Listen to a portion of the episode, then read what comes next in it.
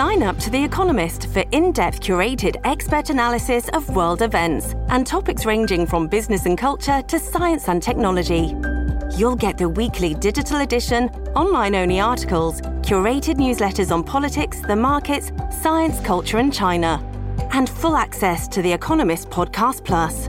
The Economist is independent journalism for independent thinking. Go to economist.com and get your first month free.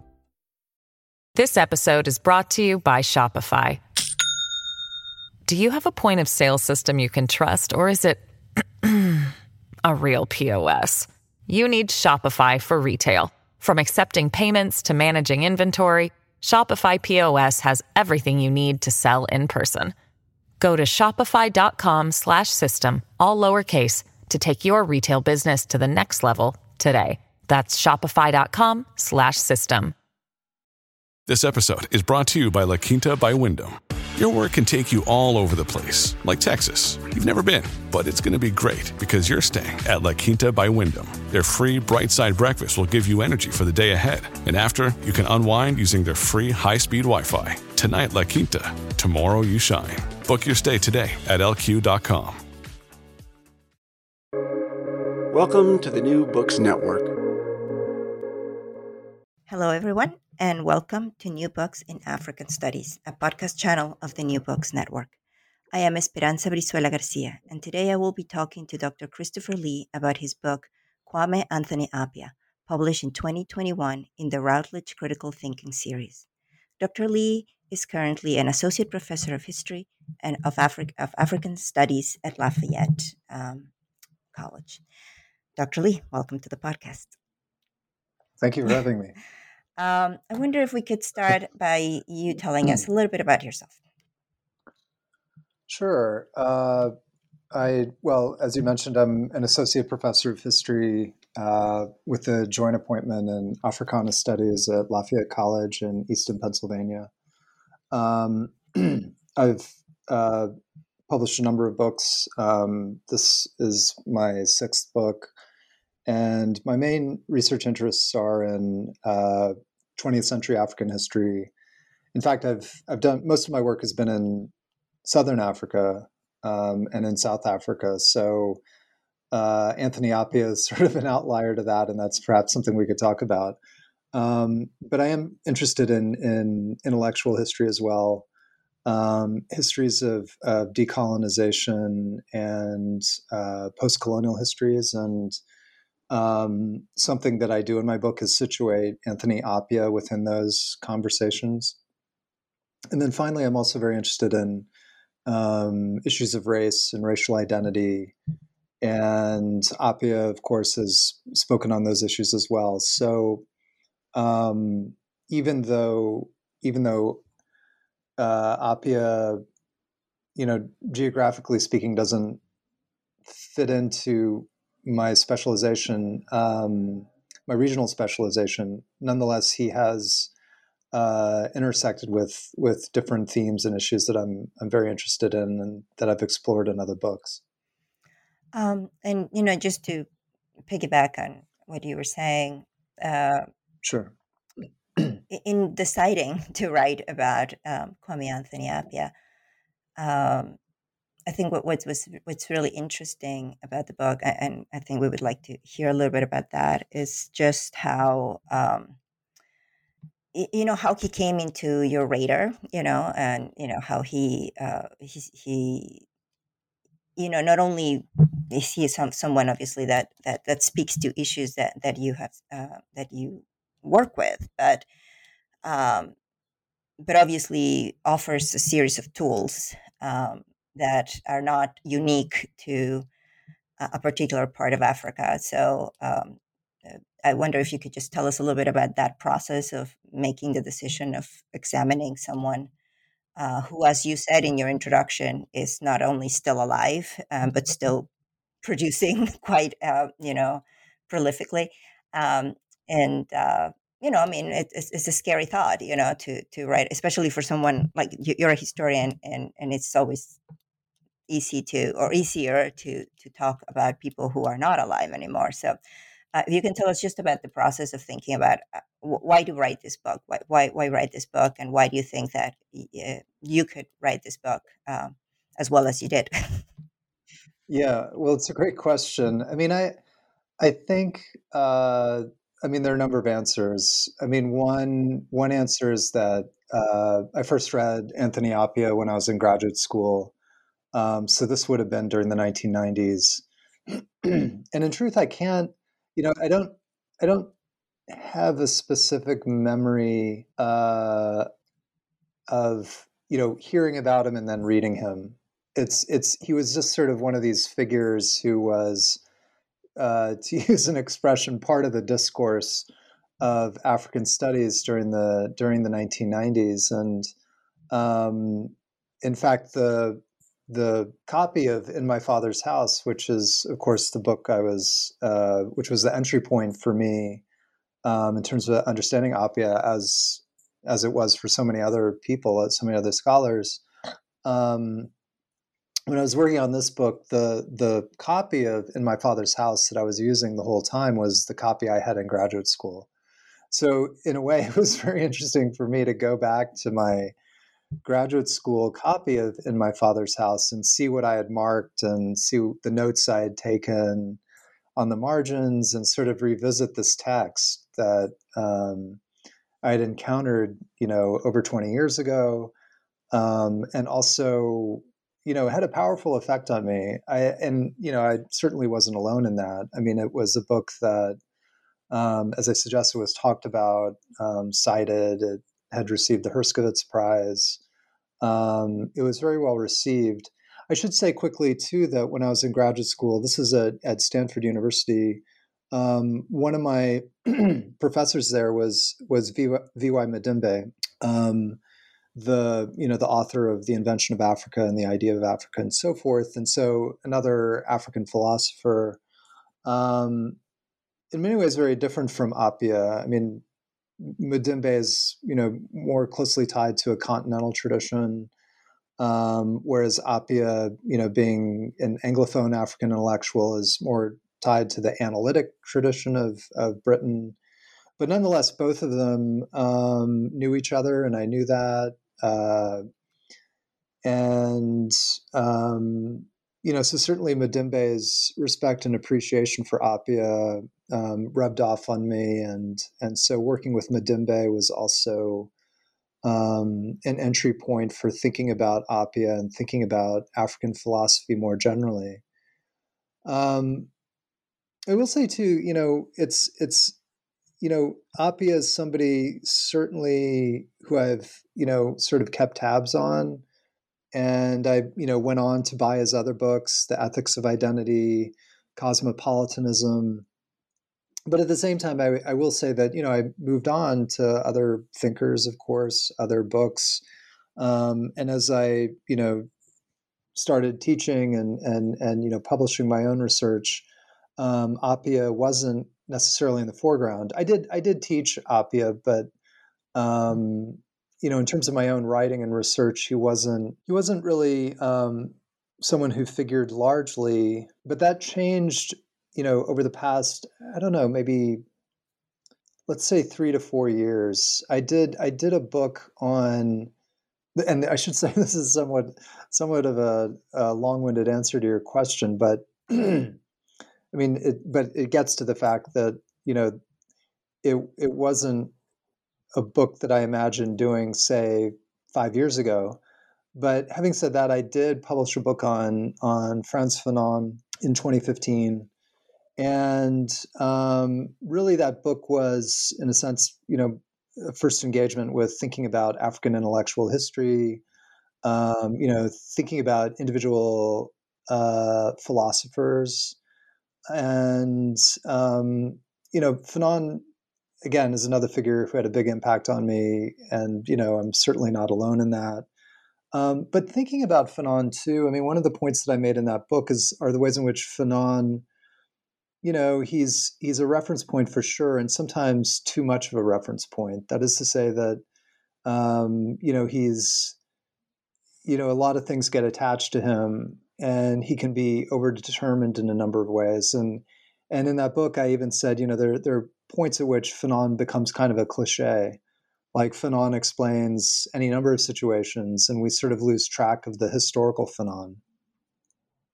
And so, moving to Appiah, one of the questions that came out of came out for me um, working on that book on Fanon was the fact that African intellectual history, of course, is wide ranging and diverse.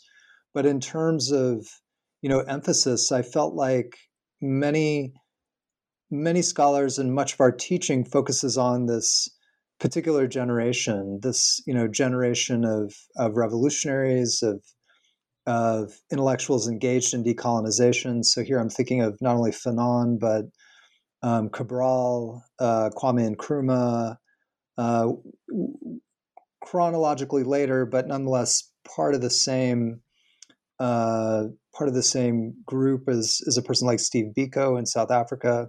The upshot is that you know there's a lot of attention to activist intellectuals, and I think you know that's justified in many ways. But it it left open a question for me about what comes next.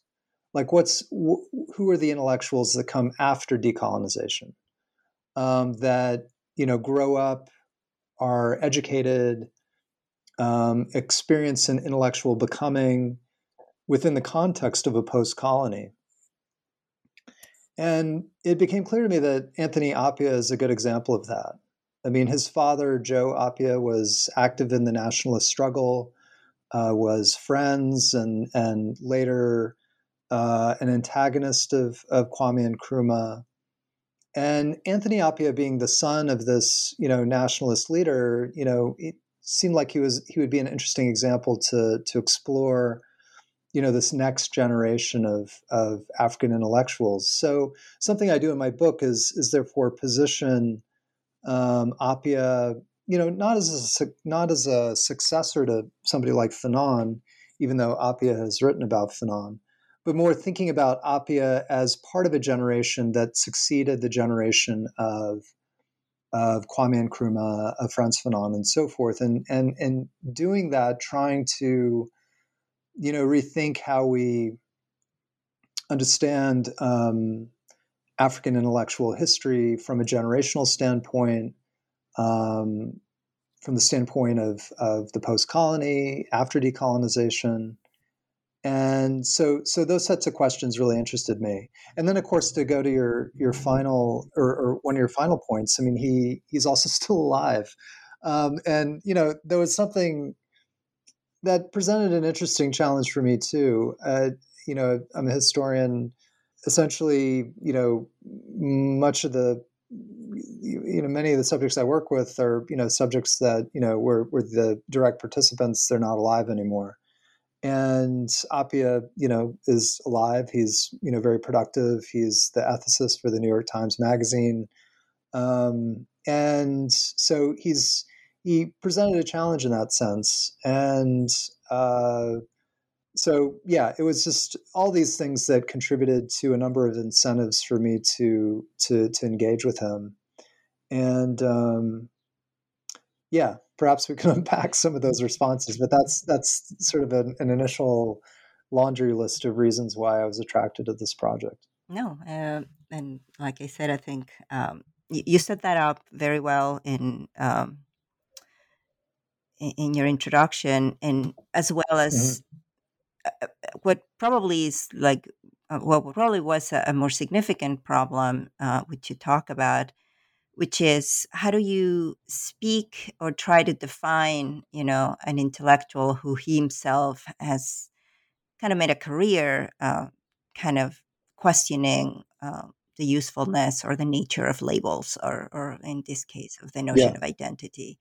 Um, and yeah. so maybe we can talk a little bit about that uh, and, and, you know talk especially in, in your first chapter when you start talking about like the notion of african epistemologies and where Appiah, particularly in, in my father's house, starts to starts to set out this sort of like um, you know project of uh, questioning um, identity, questioning what it means to be African, what it means to be an African philosopher, et cetera, et cetera, while at the same time right. you're trying to sort of pretty much or try to understand him um, both as a, like you said in, in this sort of tripartite way as part of um, you know a generation, but also as part of a, of an African tradition, et cetera, et cetera. So, um, h- how right. did you try to negotiate that little mine uh, landmine?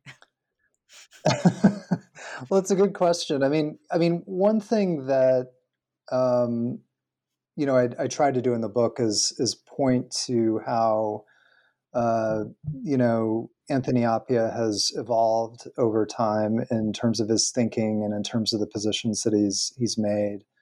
Um, in other words, I, I and I say this in the introduction that you know I don't want to fall into the trap of you know categorizing him in a strict uh, or fixed way.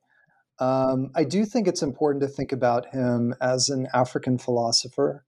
Um, that's one thing I will, you know, in a sense, emphasize. I think that, um, I mean, and I should say quickly, you know, his, excuse me, his, his mother's British, his father's Ghanaian, so he grew up, uh, you know, biracial or multiracial.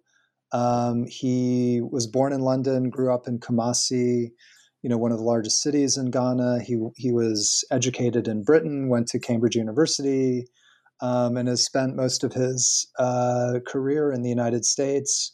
So you know, he has multiple geographies, multiple identities, and I'm I'm reluctant to, you know, say he's one thing. But on the other hand, you know, in his writing, he constantly references Ghana and Kumasi, and and obviously his book "In My Father's House." Is very much an homage to his father and the impact that his father and by extension um, uh, Ashanti culture and and uh, Ghana, you know, had on his thinking and had on his own identity. So you know, Appiah is a is a person who both embraces you know ident- different identities for different reasons, but on you know on other occasions is is very elusive.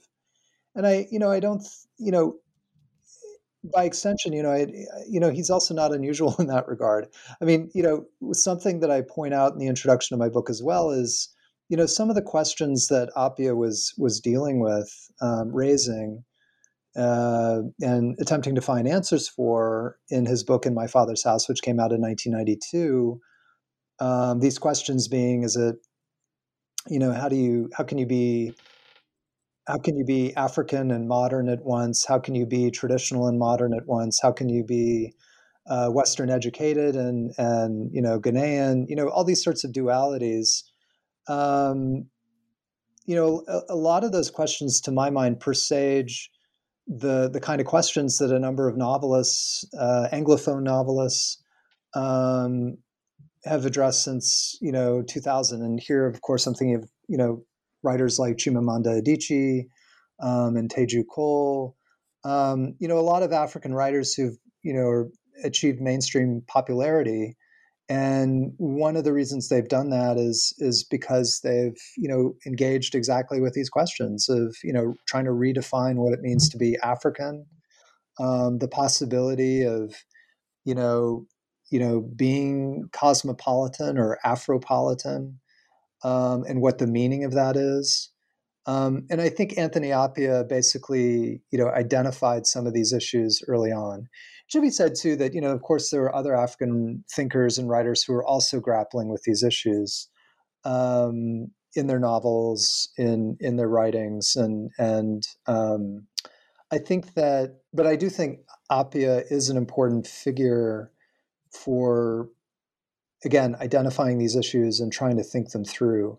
And i think it's you know this, this afropolitan sensibility um, and there's certainly critiques of it too. Sh- and this is something we could talk about later as well. I mean afropolitanism has been critiqued as as being elitist as being you know ver- uh, you know a very small fraction of of people considering you know the the magnitude of of um, Africa more generally. You know, not many people get to live lives of you know being Ghanaian and living in New York City or studying at Oxford or Cambridge and you know going to Lagos for Christmas every year.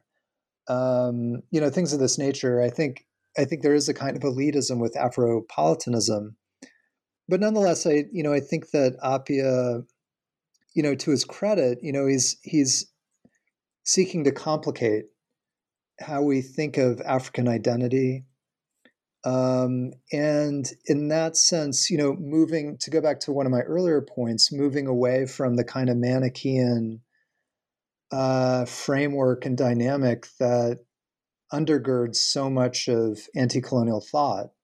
That is to say, you're, you know, you're Algerian or you're French, um, you're Ghanaian or you're British, you're African or you're European, you're black or you're white, and you know, consciously and unconsciously, Appiah was, you know, seeking to disrupt that that Manichaean thinking, and um, I think that you know, in my father's house is very much a project about um, you know deconstructing deconstructing those binary frameworks, whether it's along lines of race, culture, nativism, so on and so forth. So, um, so yeah, I feel like I've once again digressed from some of your larger questions, but but that um, you know, I think I think that Appiah you know crystallized a number of things during the 1990s um, in terms of you know rethinking certain categories and rethinking certain identities like being African or like Pan Africanism that have continued to affect scholarship up to the present. Um, having said that, too, I think that you know, in some ways, Appiah is uh, has become out of step with certain kinds of politics, particularly with uh, you know the Black Lives Matter movement and and and this kind of thing. But I will say that you know Appiah, to his credit, you know he's he's he's been someone who's you know seeking to strip away illusions, you know s- seeking to find some kernel of truth, and that's the philosopher that he is. Um, and I I think too that in his early work, such as in my father's house, where he was in a sense very strident about you know critiquing certain identities as being fictions in his more recent book, the the lies that bind, he's he's changed a bit. He's said that well, even though race is a fiction, um, a fiction in a scientific sense, that nonetheless race does provide um, you know certain forms of community, certain kinds of identity that can be useful.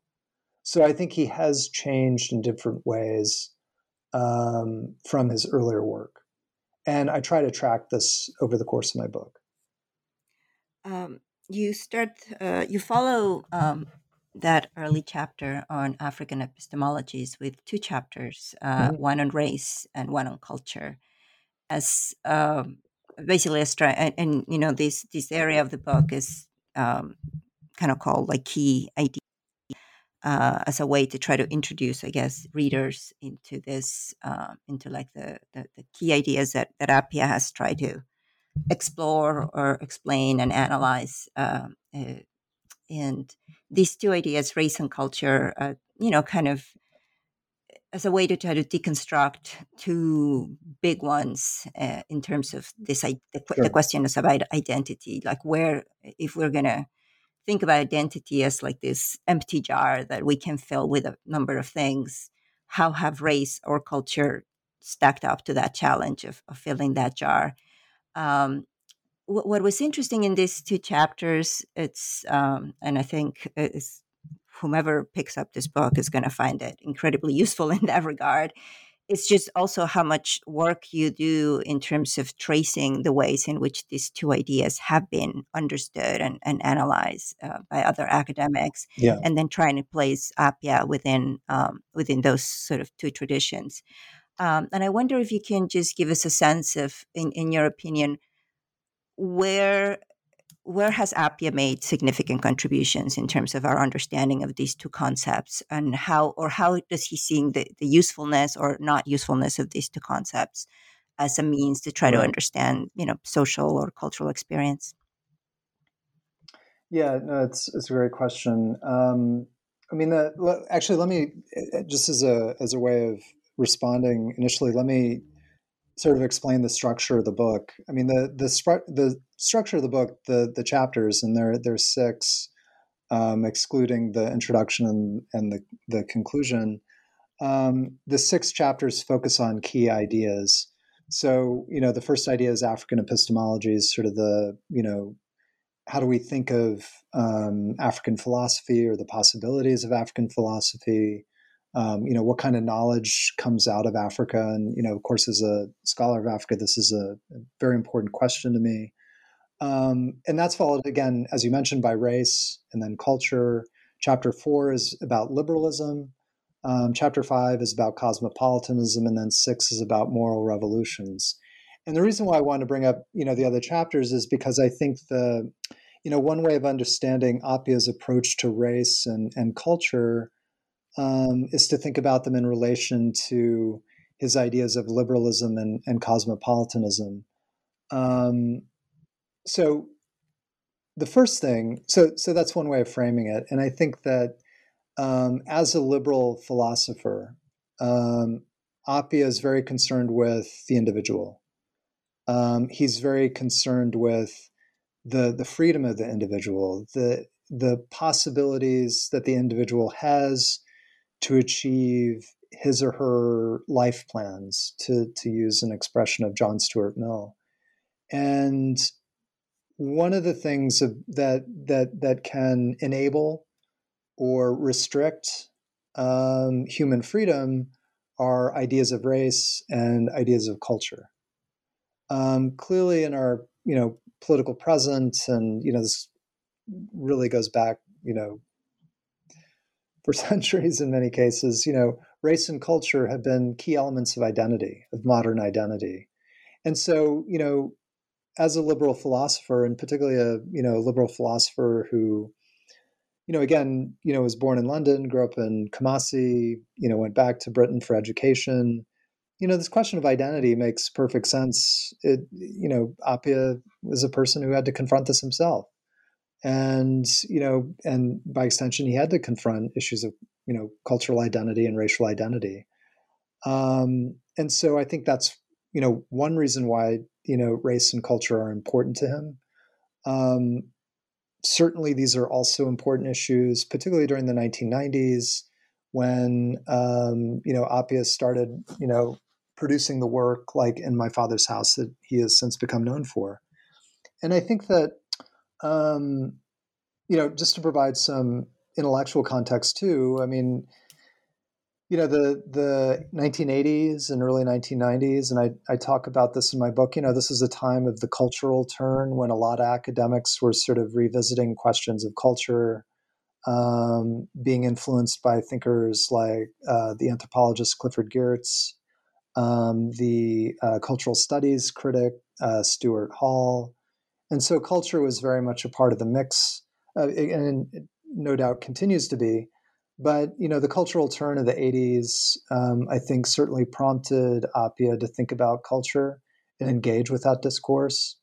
Um, of course, the discourse on race was, you know, also very important at that time.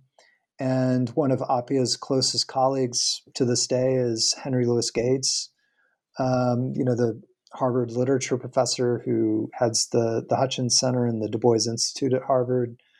Um, and you know, you know, this the 1980s was very much a period where, you know, figures like Gates, uh, Cornel West, um, and Appiah, you know, were challenging, you know, what was canonical thinking. You know, how can the African American experience, how can the Black experience um, be part of um, the common uh, curriculum, part of the common human experience?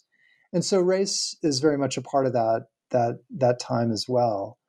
And um, you know, one thing I'll say about so so that's you know context and backdrop and you know the the kind of discourse that existed and that that Appiah was intervening on. Um, I will say too that you know going to the specifics about what I write in both of those chapters. Um, you know, the thing about race for Appiah, at least in his early work, um, he was very much about you know deconstructing it, saying that, that race is false. It's it's um, it's a misleading identity, and he took it to a great extent. I mean, basically, he um, was not only you know positioning himself against uh, anti-black racism by whites. Um, you know, positioning himself against you know the use of of race and racism against minorities, um, but he was also positioning himself against uh, Pan Africanists who were using race, who were using blackness as a means of solidarity. And I think that was the controversial part that basically Appiah did not um, concede or did not um, think about how you know racial identity could be a galvanizing force for minority communities. And so, you know, people who had embraced Black power, who, in the case of South Africa, embraced Black consciousness, um, and you know, people who had studied and and um, and had engaged with the with the Pan African tradition. For Appiah to intervene in the way that he did, I think it upset a lot of people. Um, and that's not my opinion alone. There were a lot of critics who came out and said that Appiah was taking a too narrow view of race. And, and what is meant by that is that Appiah said race doesn't exist. Race is an illusion because there's no scientific basis for it. Ergo, race is a false identity. And one of the key targets of, of Appiah's critique at that time was Du Bois and how Du Bois, basically, Appiah frames Du Bois as a person who was against racism but couldn't find a way out of it, couldn't find a way out of race thinking. And, you know, basically a lot of people pointed out that, you know, this is a misunderstanding uh, of, of Du Bois and his approach, that basically Du Bois didn't think about race as purely a scientific or pseudoscientific category, but saw race as socio-historical that is to say that blackness isn't, you know, isn't a category by descent, um, but it's some it's it's a historical formation. It's a social formation, and you know, in this regard, I think that you know there really was a good counter critique to Appiah's argument. Um, and I should say quickly too the you know the the particular piece that that Appiah you know has this discussion, has this argument against race, has this argument against Du Bois, is, is titled The Illusions of Race. And that rankled a lot of people.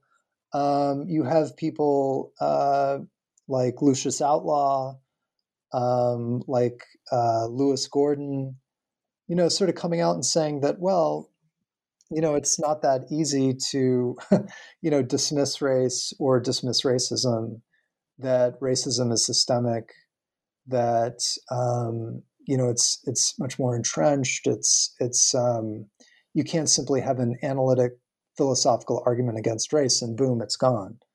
Um, that you know, akin to Du Bois, um, race is a socio-historical formation that um, you know is is uh, deeply ingrained not only in in society but you know in the lives of, of Black Americans, uh, of um, Black communities around the world. And so, you know, there definitely was a pushback. Um, and it is important to note that, you know, Appiah has since then, you know, softened his position. Um, he has a book on Du Bois based on a series of lectures that he gave uh, at Harvard, uh, a book called Lines of Descent, which is, in a sense, much more conciliatory towards Du Bois and you know really understanding the kind of challenges that Du Bois faced um, during the late 19th and, and, early 20th century with regards to race. That you know, in fact, um, Du Bois was not a tragic figure who was sort of caught up in uh, you know the the discourse of his time and couldn't find a way out, but rather Du Bois was actively you know, reinventing the discourse, saying that race isn't about science, it's about history and, and sociology. It's about how, you know, histories of enslavement, histories of anti Black violence, um, histories of, of Black struggle and Black study have contributed to um, a Black identity. And we need to understand that. We need to appreciate that history. Um, and so the goal isn't to get rid of race or to get rid of let alone get rid of Black identity, but rather to embrace it and understand its uh, multiple dimensions and, and historical genealogies. And, and um, in his more recent work, Appiah has come to, to think about that and, and, and embrace that. Um, going to culture very quickly, um, as you can tell, I could talk about you know a number of these things at length. But to go to you know go to culture quickly, I mean, I think the main the main thing for for Appiah here is well, actually there's several things. One thing is that you know culture has often been positioned against race as you know as a way of of working around race. That is to say, if if African Americans were not to be, and I'm you know I'm sort of uh, rehashing or or paraphrasing Appiah's thinking, but but also the thinking of other people. If if African American identity is not to be based on race, um, it could be based on culture. And in other words, culture um, provided a way of understanding community formation, um, identity, um, and and community struggle that wasn't anchored in race. Um, and another person who you know thought this um, is, and I should say quickly, you know, you know, through a different framework is is the anthropologist Franz Boas, who, as an anthropologist, is very interested in culture, but um, was also very critical of of understandings of race difference.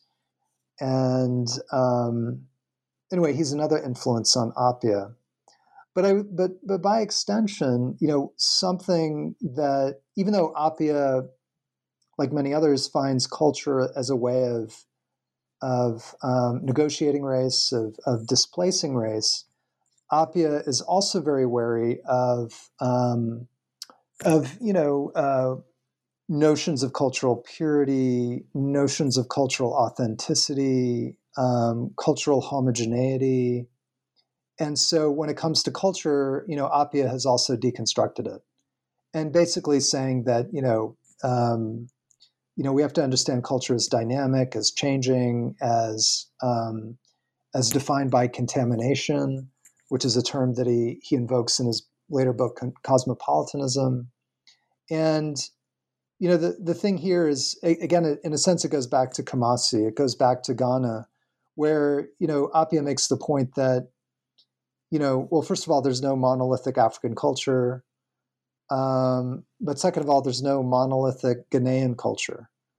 Um, that we have to understand these places as, you know, defined by a rich array of, of cultural identities. And, and even if, um, you know, even if, such as himself, even if you are, um, you know you do have Ashanti heritage. I mean, you might be born in London, you might be educated in Cambridge, you might, um, you know, uh, you know, live in New York City. Um, all these things, you know, we can't use cultural identity in such a way that it, you know, predetermines or or or you know determines at all the the outlook or beliefs or practices of a person. And so um, culture is is different from race, of course, but you know, Appiah also tackles it as one of these um, approaches for identifying people, and you know, basically saying it too can be a blunt instrument that you know people have multiple cultural identities, not a single one. This episode is brought to you by Shopify. Do you have a point of sale system you can trust, or is it a real POS? you need Shopify for retail. From accepting payments to managing inventory, Shopify POS has everything you need to sell in person. Go to shopify.com/system all lowercase to take your retail business to the next level today. That's shopify.com/system. Your brain needs support, and new Olly Brainy Chews are a delightful way to take care of your cognitive health. Made with scientifically backed ingredients like Thai ginger, L-theanine, and caffeine, Brainy Chews support healthy brain function and help you find your focus, stay chill, or get energized. Be kind to your mind and get these nootropic chews at olly.com. That's O L L Y.com. These statements have not been evaluated by the Food and Drug Administration. This product is not intended to diagnose, treat, cure, or prevent any disease. Hey, it's Ryan Reynolds, and I'm here with Keith, co star of my upcoming film, If, only in theaters, May 17th. Do you want to tell people the big news? All right, I'll do it. Sign up now and you'll get unlimited for $15 a month in six months of Paramount Plus Essential Plan on us. Mintmobile.com slash switch. Upfront payment of $45 equivalent to $15 per month. Unlimited over 40 gigabytes per month. Face lower speeds. Videos at 480p. Active Mint customers by 531.24 get six months of Paramount Plus Essential Plan. Auto renews after six months. Offer ends May 31st, 2024. Separate Paramount Plus registration required. Terms and conditions apply if rated PG. Um, in in uh, you were right in, in in identifying one of the uh, sort of like the, the key ideas in Appiah is that the place where we try to understand or we try to understand what the goals or what the limitations of any of this concept might be is in the individual uh, and of course right. that that is part of what you what one one of the reasons why you identify him as basically a, a liberal philosopher so can right. we move that as you know, as you explore those two ideas, then you, you follow that uh, with a chapter on liberalism and, and the place that Appiah occupies in there. Um, uh, you know, how it's not a surprise. I mean, he has, he himself has spoken about, you know, uh, how he engages with those ideas. Uh, but it's, what's interesting right. about him, again, is that he's not, both as an African philosopher and, you know, as someone that, that has engaged with questions of identity, he is right. not just um, he's trying to build into that tradition uh, some um, some new questions and um, so what are those new questions and how is he answering them well it, you know it's interesting i mean i, I think that um, you know so just to, to make a distinction between his books um, so in my father's house which came out in 1992 um, is very much a, a statement about, um, you know, what again African identity. Um, what does it mean to, you know, be African in in the world? Um, you know, what is it? You know, it, it, it's him. So, and again, keep in mind that I should say quickly too that he did publish um, before he he did publish before um, he came out within my father's house and um, but really, In My Father's House is the book that you know established him as a public intellectual, established him as an African philosopher. His earlier work was very much about you know analytic philosophy and, and very academic. And I should say quickly too that I don't I mention it in my book, but I don't really get into it. Um, I really, for me, the starting point is is in my father's house. So, if in my father's house is very much about you know these questions of Africa, questions of African philosophy, knowledge of Africa, and so forth, um, his book, uh, "The Ethics of Identity," which came out um, in 2005, um, that book is very much about you know liberalism and the the varieties of liberalism and why Appiah is a liberal philosopher. So you know in a sense, it's another flag that he's planting.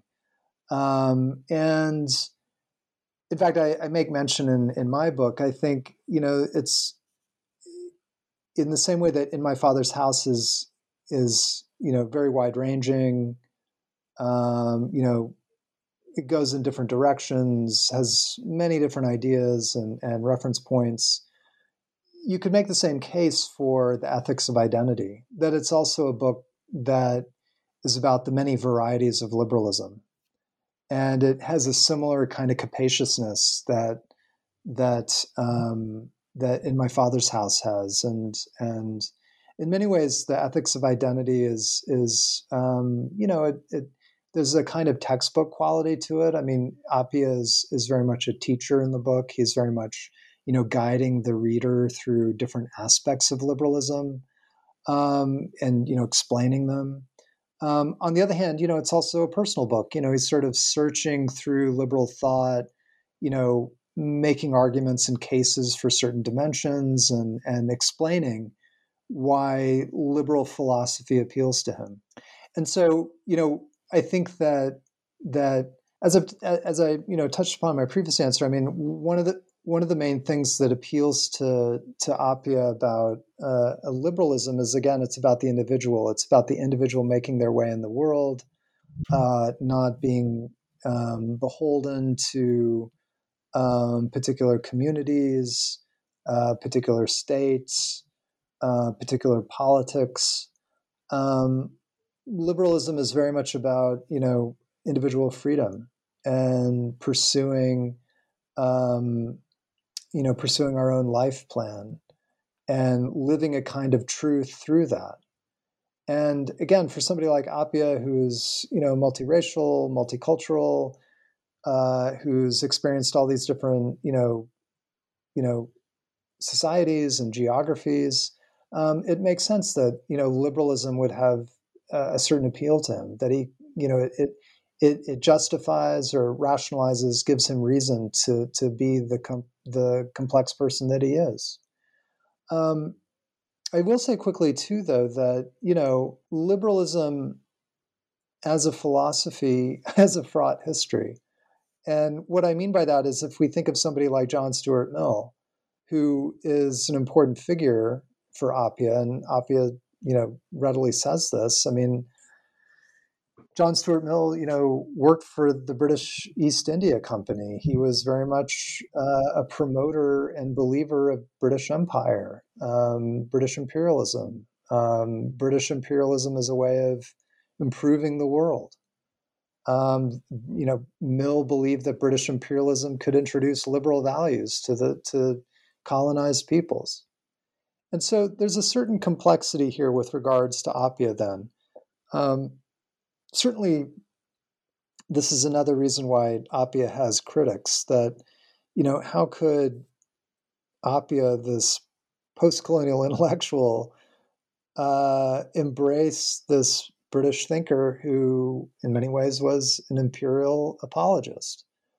and I think you know Appiah touches upon this, and he touches upon it at different points in his work, and he he does it delicately. I mean, he in effect Appiah says he's not a historian; he's a philosopher, and he'll take useful ideas where he finds them. Um, that may or may not be adequate for some readers, but you know that's one answer he's provided. Um, another way of thinking about Appiah and the liberal tradition, and this is something that I'm more sympathetic to, is that you know the liberal tradition goes on. Um, is basically you know redefining the redefining liberalism for the present, and you know I think you know we can't simply you know condemn people in the present to you know what happened in the past. I mean, I'm certainly critical of John Stuart Mill um, and his beliefs on colonialism, but you know, I, I, I do think the the liberal tradition has things to offer and things to think about, and it's important to engage with that. And and let me just say one other thing. Um, I think, and this in fact goes back to an original point that I made that I think you know within African studies, within African intellectual history, um, you know, there is a strong tradition of, say, African socialism, African Marxism, and this is something I've written about myself and my other scholarship, and it's it's something I'm very interested in. Um, but I do think you know we have to think about you know African liberalism. You know what you know what thinkers are engaging with that tradition, and um, I do think the liberalism of Appiah, in many ways, is a response to the kind of Marxist Leninist ideas of a person like Kwame Nkrumah. Um, I do think that the experiences of prison of, of, of prison that his father Joe Appiah experienced, and in effect the denial of rights, the denial of freedom that his father experienced, also informed Appiah's you know strong belief in individual freedom, individual rights, and so forth. So, you know, I, I think they're they're good ways of connecting Appiah and sort of, you know, thinking about his liberalism in new ways. Um, I think also it's it's, it's um, something that, like you said, in in, uh, pretty much um, is a philosopher, and his his way of thinking and his way of writing um, comes uh, from his philosophical training. Uh, but but Right. more narrowly, he's also an ethicist and and someone who's Right. kind of trying to find um, very sort of practical ways of thinking about uh, Sure. how to live, you know, how, to live a good life, you know, Yeah. I mean, which is just like the ultimate ethical question. Um, and sort of that sort of uh, ties, uh, and in a way, the, the, find, the, the fact that he finds those, um, some of those answers um, in, in sort of the liberal tradition is, is one thing. Uh, I think what's interesting is how he like you said, he builds upon that and he speaks to that, uh, maybe not as critically as um, you know. I think I think that there's like like a really interesting divide between asking that question at an individual level. You know, you as an individual asking yourself, "How should I live my life?" and but then asking that question at a more sort of like you know what was what were the, the like the the moral faults of colonialism or something like that that's th- there seems to be like a, a, Yeah. a different sort of step uh, not that he shouldn't be asked to do it you know but but but it is an an, an inter- Right. precisely because he's an ethicist it seems to be like a, an interesting question not to address more openly um, Yeah. go ahead No, go ahead. No, no, no, no. I, I'm sorry. No no that's okay but anyway i just wanted to sort of tie it on to to the next couple of chapters you know when he more Sure. you specifically more talk about the, the notion of cosmopolitanism where he um, where he basically makes uh, a more pointed uh, argument to a specific way of living you know and know and he ties in um, things uh, you know his his questions about identity, uh, his ideas about um, or his his ideas about how to live and how how to live in a world that uh, in which most of us don't have simple, uh, discrete identities. Um, and uh, and lastly, in, in your last chapter, just how uh, how that may may or may not uh, help in in changes. And again, here's probably interesting also to point out something that you uh, uh, remind us a lot throughout the book. You know how for Appiah, ethics it's more important than politics, or comes first, uh, comes before politics. And I think in these last two chapters is is interesting to see him. Uh, trying to make those arguments you know it's like before we we go into politics to think how to improve the world we need to think about how to improve our personal lives etc Right.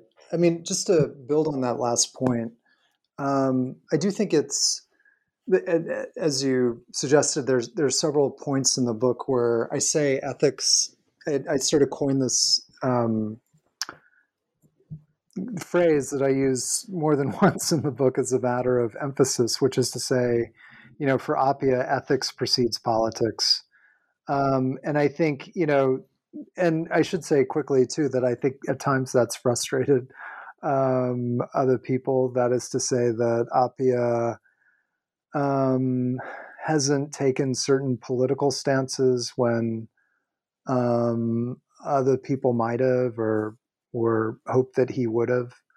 Um, and but you know, I, I mean, it goes back to your larger question about you know this this issue of ethics and moral philosophy, and how Appiah's main concern is you know how do we not just express individual freedom, um, not just you know pursue our identities, but how do we do this in a way that you know brings about a greater good, and um, you know brings about a more you know general or societal happiness. Um, and I think this is really important to understand. I mean, I, I think that, um, of course, there, there are versions of liberalism that are just about the individual. Um, and, you know, this goes back to, you know, the idea of, of utilitarianism. That is to say that the purpose of life is just to maximize happiness and individual happiness. And um, even though there's you know part of Appiah that I think is sympathetic to that, I think there you know certainly other parts of his of his work that suggests that you know personal happiness is tied to societal happiness. That you can't simply you know pursue your own interests and and call that an ethical life. Um, but yeah, I mean to go to to go to cosmopolitanism and then moral revolutions. Um, I will say, and you know, this also goes back to liberalism and the ethics of identity. Um, I mean, these are you know, these are three discussions: liberalism, cosmopolitanism, and and moral revolutions. These are three discussions that, you know, in a sense, mark his move away from African issues. You know, he's and I don't think he, as I mentioned at the start, he he's not he doesn't ever you know completely abandon um, his engagement with with Ghana or Africa more generally, but certainly his more recent work has has sought to speak to larger issues and larger audiences, um, and specific to cosmopolitanism, I think you know it's a it's an idea that is connected to the liberal tradition. Um, another contemporary philosopher who contemporary liberal philosopher who's also engaged with cosmopolitanism, who I talk about in my book, is Martha Nussbaum. And you know, in both cases, both Appiah and Nussbaum, I mean, they're both liberal philosophers who are, you know, basically using cosmopolitanism as a way to, in a sense, scale up liberal thinking. And what I mean by that is that liberal thought, you know, ideas of the individual, um, the freedom of the individual is basically about um, you know is, is done in association with a state. Whether that state is you know the government of a nation state or you know uh, you know the metropole of an empire. And what cosmopolitanism does is sort of break out of that. Um, cosmopolitanism and i should say quickly you know isn't about just jet setting um, it's not about you know fashion as we have with you know Cosmopolitan magazine, but it's very much about you know this this Stoic philosophy, um, you know, started by Diogenes the Cynic, which you know who basically he was you know this Stoic philosopher who declared, "I'm a citizen of the cosmos. I'm a citizen of the world." And so it's a concept of citizenship that's not tied to the nation state. It's not tied to a small community but it's tied to the world. It's tied to something much larger. And so the question then becomes well, what are our responsibilities in that situation? What are the responsibilities of the citizen of the world? To whom do we owe our attention, um, our labors, um, our our um, moral guidance? Our you know where do we direct our ethics in that kind of situation? And you know, clearly this speaks to our global moment. Um, and Appiah, you know, being the ambitious philosopher that he is, is using cosmopolitanism as a way of thinking about how do we engage ethically with our global present. I should say as well that, you know, for me, and I talk about this in the book, given the fact that Appiah has been critical of Pan Africanism, I sort of see cosmopolitanism as his as, in a sense, his quote unquote Pan Africanism. That is to say that, you know, Appiah uses cosmopolitanism in the same way that Black thinkers used Pan Africanism. Black thinkers use Pan Africanism, and, you know, whether it's Du Bois or, or Marcus Garvey, you know, used various forms of Pan Africanism to create a broader community, to create a broader global community. And Appiah uses cosmopolitanism in the same way. Cosmopolitanism is a way of you know thinking about the world you know thinking about a global community. But of course you know without you know the kind of race-based thinking that pan-africanism does. So you know i think that that in this regard we have to you know think about cosmopolitanism again as not just you know being in the being in a global present you know it's not just about you know living in new york and having family in, in lagos or accra. It's not about you know traveling or being you know highly literate and multilingual. It's about ethics. It's about you know how do we ethically live in the world and you know just one quick reference point um, another key thinker in, in cosmopolitanism is is Adam Smith, um, the Adam Smith of the Wealth of mm-hmm. Nations, the 18th century philosopher, and you know basically his lesser known, at least among popular audiences, his lesser known work, The Theory of Moral Sentiments, which is basically a book of, of, of moral philosophy, not economics. And Adam Smith basically asks, you know, what are our responsibilities um, to people across the world. If an earthquake happens in China that kills thousands of people, what sort of feeling or sense of responsibility should we have? Um, should we have a greater sense of attachment to the people near us who we see on an everyday basis? Or should we have equal an equal sense of duty and attachment to people across the world who we don't know, who we don't share a same who we don't share a common language who uh, in in some ways we might never meet. Should we send money to them? And you know it's this basic question because they too are human beings. Um, you know does this suggest does geograph does geography does geographic distance suggest a kind of inequality within humanity? And you know this is the basic question that that adam smith is raising and it's a question that Appiah re-engages with. Um, should we care about people in other parts of the world the same way that we care about our own family? And you know, Appiah's answer to that question is um, is in a sense a practical one. Um, we should, at a certain level, care about both, but you know, there are good reasons for caring about the people around us in a more direct way. Um, that is to say, we shouldn't completely sacrifice ourselves, you know, donate all our money to people we don't know. And, you know, there's some people who may critique Appiah on this, that, you know, maybe it's it's a bit conservative on his part or not radical enough. But nonetheless, you know, these are the sorts of questions that Appiah raises in his book, Cosmopolitanism. I haven't gotten to moral revolutions yet, but I think I should stop.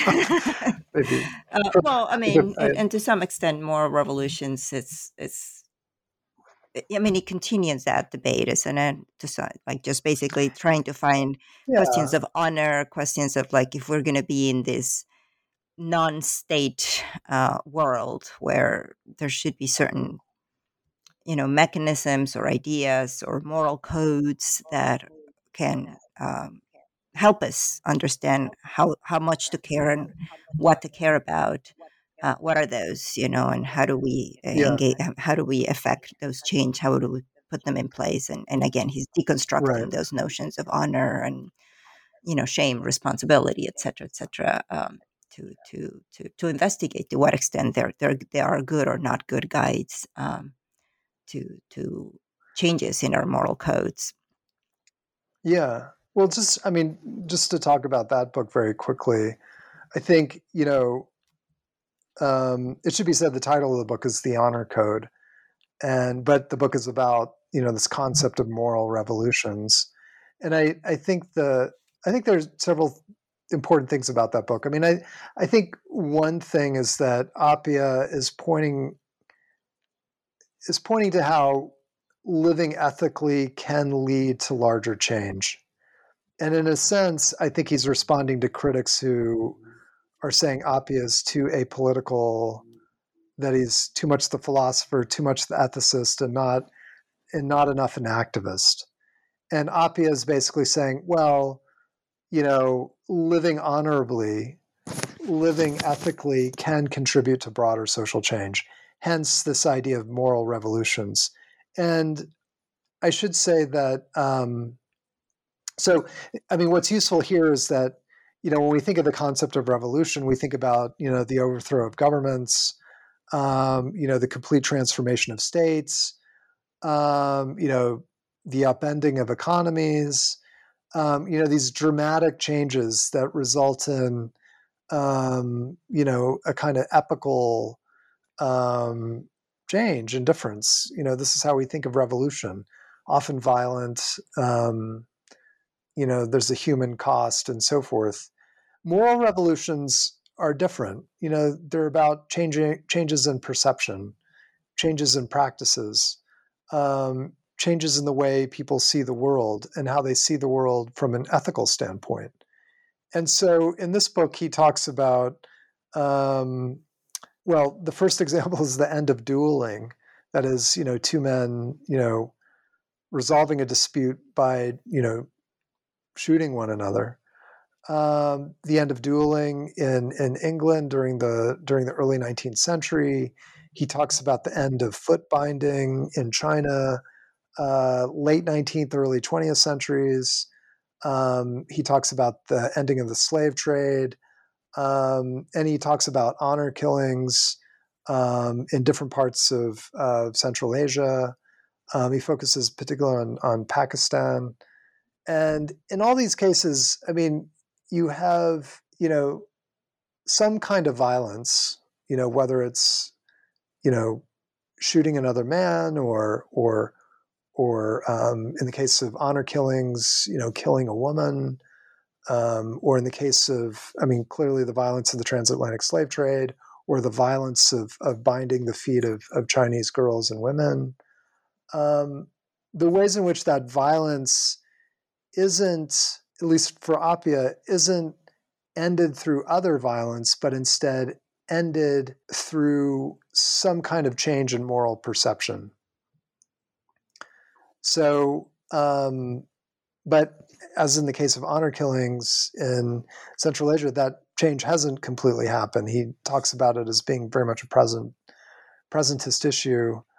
Um, but just to say that, you know, I think the important thing here is that that Appiah talks about how certain honor worlds, that is, say, you know, the world of, you know, dueling among, you know, British elites um, came to an end because that honor world was seen as, as, you know, immoral.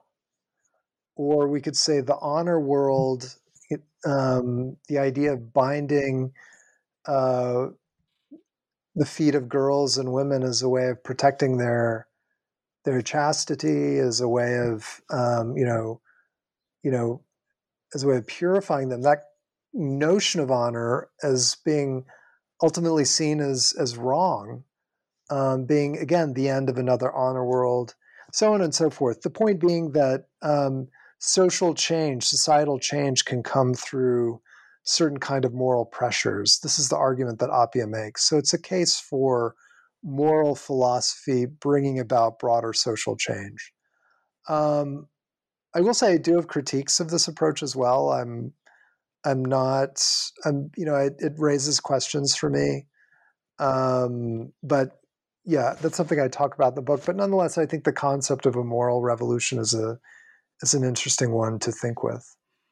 No, uh, and you know, I mean, I think in a way, it's not a like you said, it's it's it's a, a one to be expected response uh, from someone who uh, obviously cares so deeply about this this notion of um, changing um, ideas about how to behave and how to uh, how to be a better person, or and how that connects to becoming a better society too.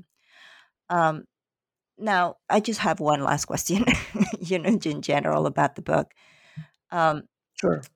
One thing that is really striking um, about Appiah's writing, um, like you said, is that in a way he's he's a philosopher. He's trying to engage in philosophical questions, um, in but the the kinds of tools that he gives other social scientists, um, his analysis of uh, you know, of history or his uh, the way in his some of the concepts, uh, his understanding of identity, his understanding of cosmopolitanism, can uh, be useful tools uh, uh, for other academics, if not necessarily to. I mean, I, I even think that probably even activists. But um, how do you see that? How do you see his not necessarily his just academic contributions of, of his analysis, mm-hmm. but uh, in terms of like looking at his concepts or his ideas as, as tools of analysis? Um, um,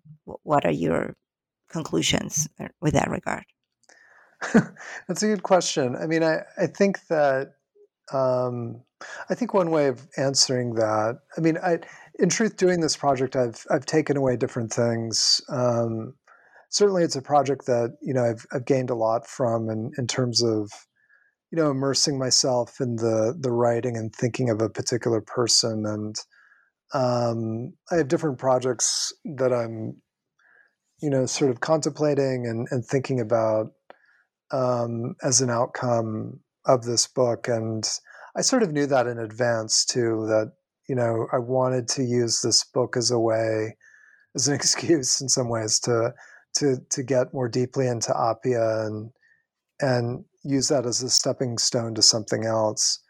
Um, but I think that you know, to to to go to your the the way I'm taking your question at the moment, which is to say not just about academic projects, but actually living in the world. Um, you know, I think the thing that I appreciate about Appiah is is his, you know, is a sense of skepticism, you know, the kind of critical stance he has towards certain identities and or identity more generally.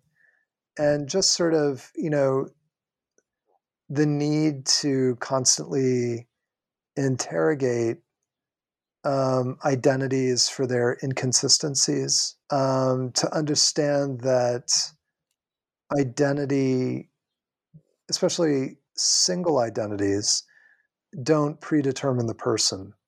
Whether those identities are identities of race, class, gender, country, religion, um, you know, we have to, you know, constantly, in a sense, push back or, um, you know, learn how to define ourselves and embrace the specificity of ourselves against identities that would have us, you know, be singular beings, whether black or white, you know, Republican or Democrat, American or South African, you know, whatever it might be. I think that, you know, Appiah has given us tools, ways of thinking about uh, ways of being multiple um, you know having multiple identities at the same time.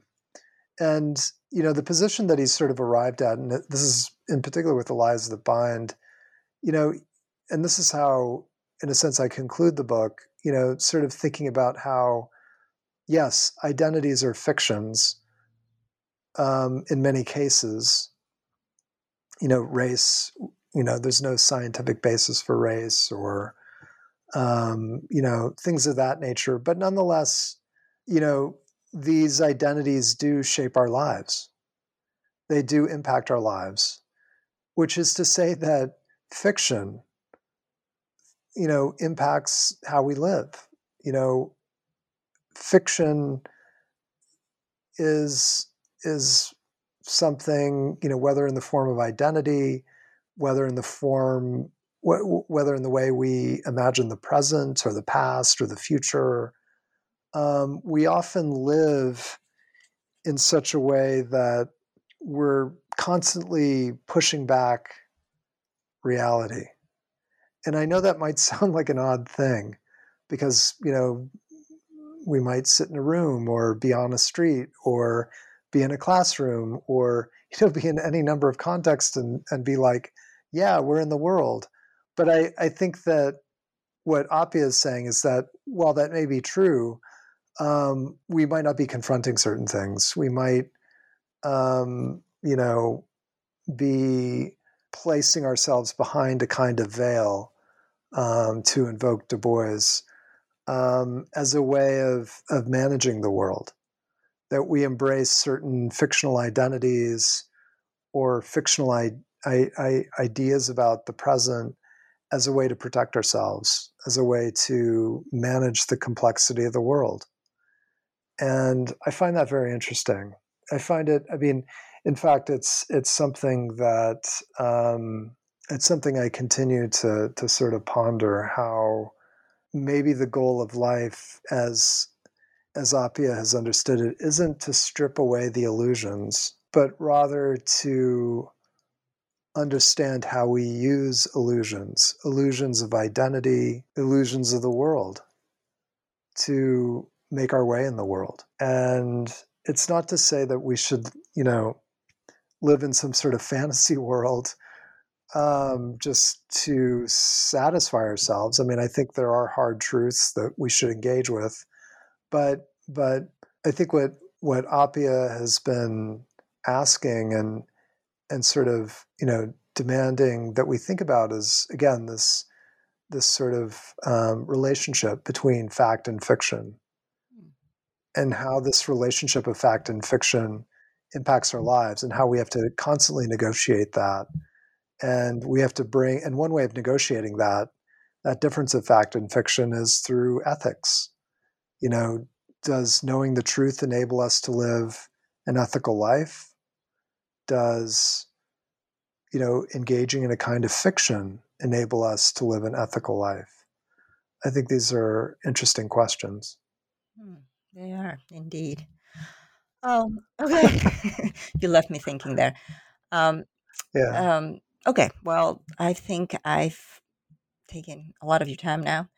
Um if you want to tell us uh just briefly what you're working on or what now that you've finished this project sure. what's what's occupying you well i mean in truth i mean and this is a total shift in gears um, i mean i one thing i what, the book that i'm working on right now that that actually i'm finishing it should be out um, early this fall like september or october is a collection of writings by this writer named alex la guma uh, South African writer and activist.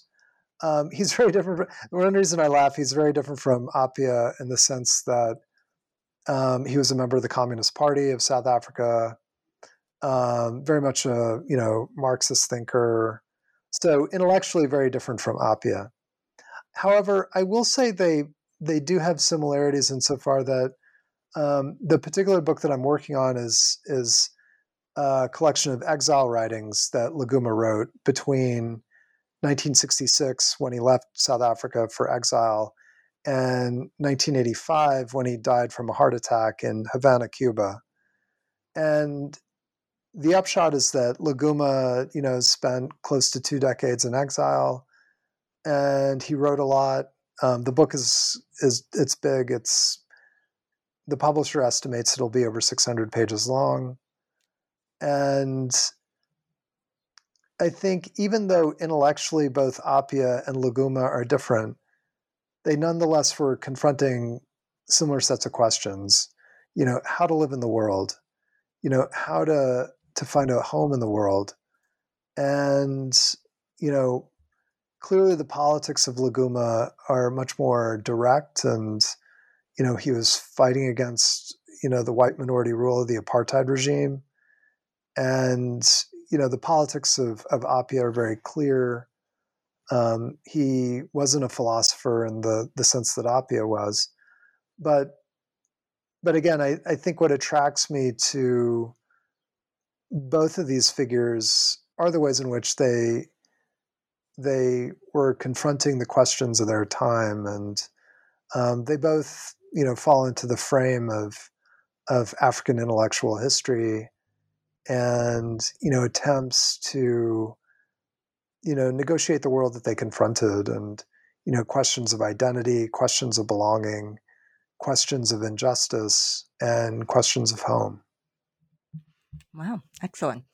So so very quickly we will probably have you back. Yeah we could talk about this in another interview well, thank you so much. Um, that sounds. Uh, thank you very much for your yeah. time and for sharing with us not just the book. I mean, uh, you very quickly mentioned in the introduction that you hope this book will be helpful for, you know, other people trying to engage with ideas of Appiah, and I can strongly say that it will. And I mean, it is very, very, very thorough. Thank you. and um, and I think it will be incredibly useful for anyone trying to uh, understand um, the work of this uh, fantastic philosopher. So thank you very much, you. and um, I hope to have you soon and talk to you soon. Thank, you. Thank you. you so much.